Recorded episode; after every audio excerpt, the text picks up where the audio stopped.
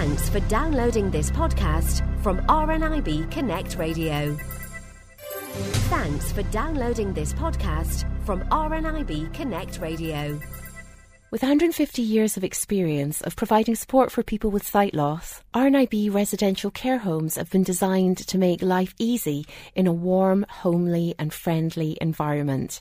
One such care home is Wavertree House, and joining me now to tell us more is Carole Porter, manager of Wavertree. Carole, thank you so much for joining us here on RNIB Connect Radio today. Now, tell us a bit about Wavertree House. What is it you guys do? We are a residential care home. We're in Hove, um, not very far away from the seafront. We've got capacity for 36 blind and partially sighted residents who've also got other issues. So it could be physical disabilities. Some people have got a little bit of dementia. And what we provide is quality support and care. We encourage a relaxed and homely atmosphere. So it's very kind of, it's their home. We try to maintain independence as much as we can. We provide activities, and they're all activities that are built around sight loss and and making sure that people can do things. So, giant scrabbles, giant playing cards, our activities out in the community are to sensory places, so garden centres, um, down the seafront to smell the breeze coming off the water, um, you know, gardening, herb growing, all that sort, sort of stuff. So we just try to keep them as involved as we can They've got beautiful rooms. They're like little studios. So they've got a kitchen if they want to cook. They've got a separate bathroom and then they've got their little bed sitting room. And they're very welcome to bring their own furniture in and make it look as homely as they want to.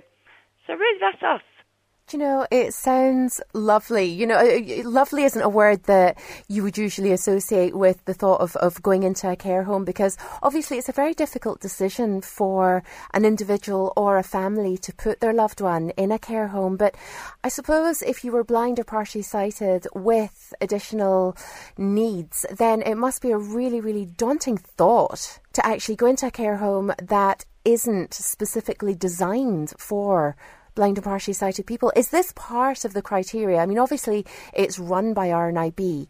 So, do you have to have a, a visual impairment? Yes, you do. And the, the home is very much geared toward blind and partially sighted people. So, everything is colour coordinated from the lift into the dining rooms. You've got your bobble flooring, so you know where you are. You've got handrails everywhere. We have the tablecloths just a simple thing like a navy blue tablecloth with a white plate so that people can distinguish what's there. Staff are all trained, so you won't just get your dinner put in front of you and you don't know what you're doing. You'll be told, you know, your meat's at 12 o'clock, your vegetables are at 3. It is all geared up towards blind and partially sighted people which is an incredible service. It really is. I'd imagine, though, it must be quite frustrating because not everybody who is blind or partially sighted, maybe has a secondary disability, is, is going to be able to get in to a home like Wavertree. I'd imagine there's quite a lot of people maybe on a waiting list. Uh, we do have a waiting list. You can be blind or you can be partially sighted to come into the home. You don't have to have an additional ailment it's just that most of the residents that we've got at the moment have got, you know, additional physical disabilities, be it having to use a wheelchair or problems with diabetes, all that sort of age related stuff. They're the kind of people that we take that can't manage outside on their own. You know, I have been into care homes before, Carole, and I look at the staff there and the people that I've personally dealt with. Honestly, you guys are, are like angels. You really are. I mean, from what I've witnessed, it's an absolutely incredible service. And I think for many blind people to know that that facility is a potential for them should they need it in the future, it's so important, is it? It's so important that there is something like this. Is because in the case of the lady that I went to visit last week, this lady had carers going in four times a day. They had no training around sight loss. They were pretty hit and miss about when they went in. They didn't contact her to tell her that they wouldn't be in. They just left her there so she wouldn't get any dinner. So for those sort of people where staying out in the community hasn't worked, this is like the next step for them. And we're here, we feed them, we keep them warm, we keep them occupied, and you know, to some of them, it, it's been a real lifeline. I can only imagine. I mean, let's talk about this particular lady because she was in a very, very sorry state. And I know that you have received so many internal, you know, within RNIB messages of, of support for the work that you've done. And it really affected you, didn't it? Because this lady has diabetes. As you yes. say, she was very uncared for. She virtually had nobody. And she wasn't in a good way, was she? Can you tell no. us a bit about it? Yeah, I mean, I was contacted by a social worker who asked me if I could go and assess this lady. She gave me a bit of information. I drove up there and pulled up outside this very scruffy looking house, met the care manager. We went in and the smell just hit you. It was just the smell of stale, empty, neglected, everything closed. And then I walked into the lounge to find this lady who was totally blind, an amputee, sitting in the middle of a huge, great big room with just a little table in front of her and an empty bowl. And I introduced myself and told her what I was there for, and she sounded really dry, so I went out, made her a cup of tea. She hadn't had one since seven o'clock. This was half past ten, eleven o'clock in the morning. Apparently, this little bowl was there because that's what she gets her breakfast in.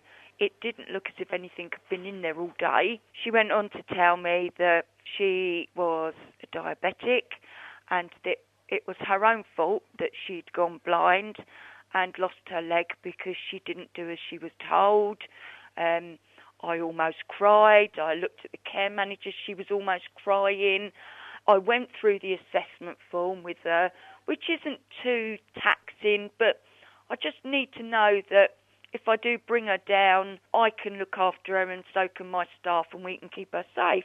When we finished it, she said, Did I pass? And I said, Oh, it's not about passing, you know. Um, I just need to ask my staff if they can look after you because they do the caring. But I will get back to you um, that afternoon and I will let you know. And she was crying and she said, Oh, it sounds so lovely and I really wish I was there. You know, the lump was getting bigger in my throat and I just thought I'm not going to be able to talk to you anymore in a minute. Anyway, we said our goodbyes and went out, and me and the care managers just stood there and just kind of had a little grizzle. And then I drove back to um, Brighton. I've spoken to the care team. They're very happy. So hopefully we've changed somebody's life. Oh my goodness. I mean, honestly, I'm welling up at the thought of this. You know, I'm diabetic myself. I lost my sight due to diabetes. I know the risk of amputation. And, you know, one of my biggest fears, Carole, is ending up alone, an amputee, blind, and, yes. and having nobody to care for me. So I'm sure that must be so many people in my situation's fear for the future. So to know that you have changed this lady's life is just so uplifting and must make you guys feel so good as well. Yeah, it kind of makes us feel as if, you know, we're making a bit of a difference here.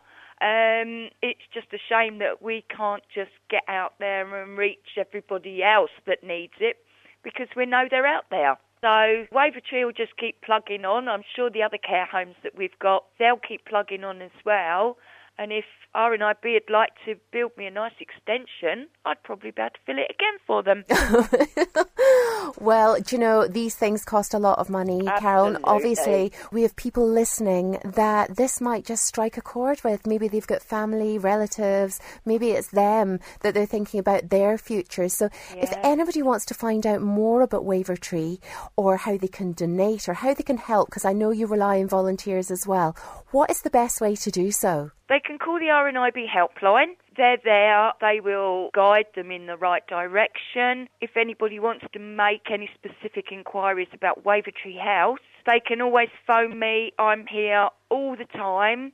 Um, I'm really happy to post out brochures, etc. Or if you look on the website, all of the care homes that RNIB have got are on the RNIB website and it's fairly easy to navigate round. Well, if anybody does want to get in contact with Carole or indeed RNIB, the best place to go, as Carole said, is the helpline, which is 0303 123 9999, or take a look at RNIB's fully accessible website, rnib.org.uk. Carole, it's been such a pleasure to talk to you today. Thank you so much for sharing that wonderful story with us and the very best of luck with the future Thank for Wavertree House. Yeah, thank you very much. It was lovely to talk to you. For more downloads like these, visit rnibconnectradio.org.uk slash podcasts. For more downloads like these, visit rnibconnectradio.org.uk slash podcasts.